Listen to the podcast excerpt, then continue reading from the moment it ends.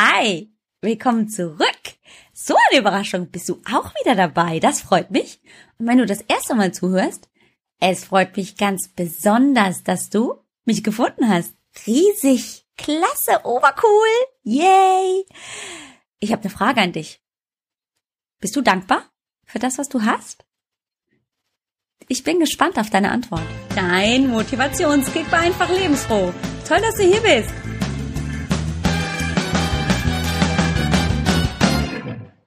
So eine Frage habe ich wieder, ha?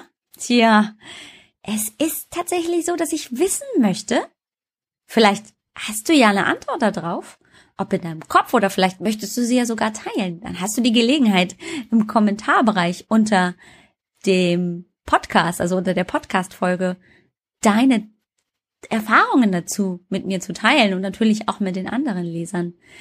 Ich habe die Frage mir selber auch gestellt und ähm, die stelle ich auch immer meinen Teilnehmerinnen und meinen Klientinnen. Bist du dankbar für das, was du hast? Und ich selber habe mich dabei entdeckt, mich dabei zu fragen, also wirklich in Frage zu stellen, naja, wenn ich dankbar bin für das, was ich habe, bedeutet das dann nicht gleichzeitig, dass ich, naja, nicht mehr haben möchte? Im Sinne von Erfolg oder ein Gefühl zu wachsen oder einfach auch nach vorne zu denken und die Visionen und Träume, die ich habe, zu verwirklichen. Wenn ich jetzt so dankbar bin für das, was ich habe, bedeutet das nicht, dass ich zufrieden bin mit dem, was ich habe und es gar keinen Grund gibt, was anderes zu wollen? Hm. Hast du dir die Frage auch schon mal gestellt? Genau so auch? Also wenn ich dankbar bin, bedeutet es dann nicht, dass ich mich auch irgendwie klein mache?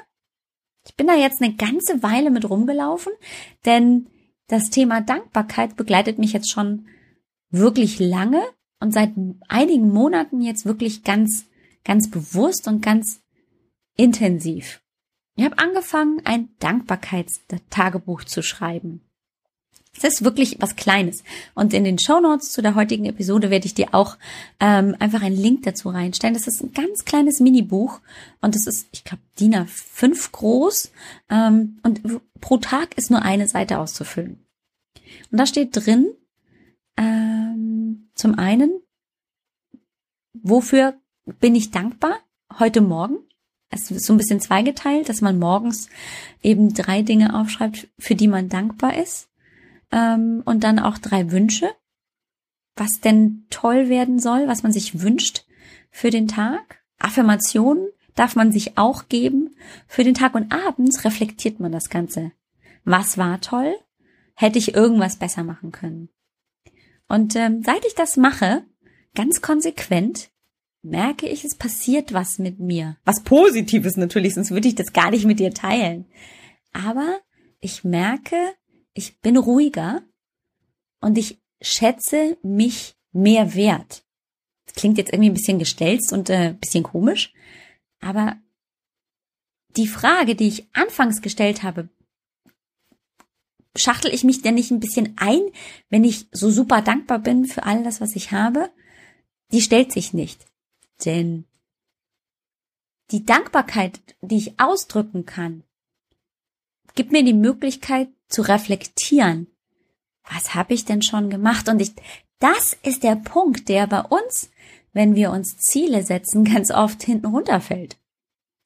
Wir gucken nach vorne, nach vorne, nach vorne. Und ich habe auch schon in anderen Podcast-Episoden darüber gesprochen, dass wir sehr zukunftsorientiert sind. Wir gucken nicht zurück. Wir gucken nicht, was haben wir schon alles gemacht, wie viel Schweiß und Schritte wir schon gehen mussten, um jetzt an der Stelle zu sein. Und wie toll das doch ist, dass wir das schon geschafft haben. Und mit diesem Dankbarkeitstagebuch oder auch anderen Möglichkeiten, die man machen kann, um Dankbarkeit zu üben, gibt es eine andere Möglichkeit, die Situation zu analysieren. Zum Beispiel neue Möglichkeit, andere Version, andere Art, mit seiner Dankbarkeit umzugehen.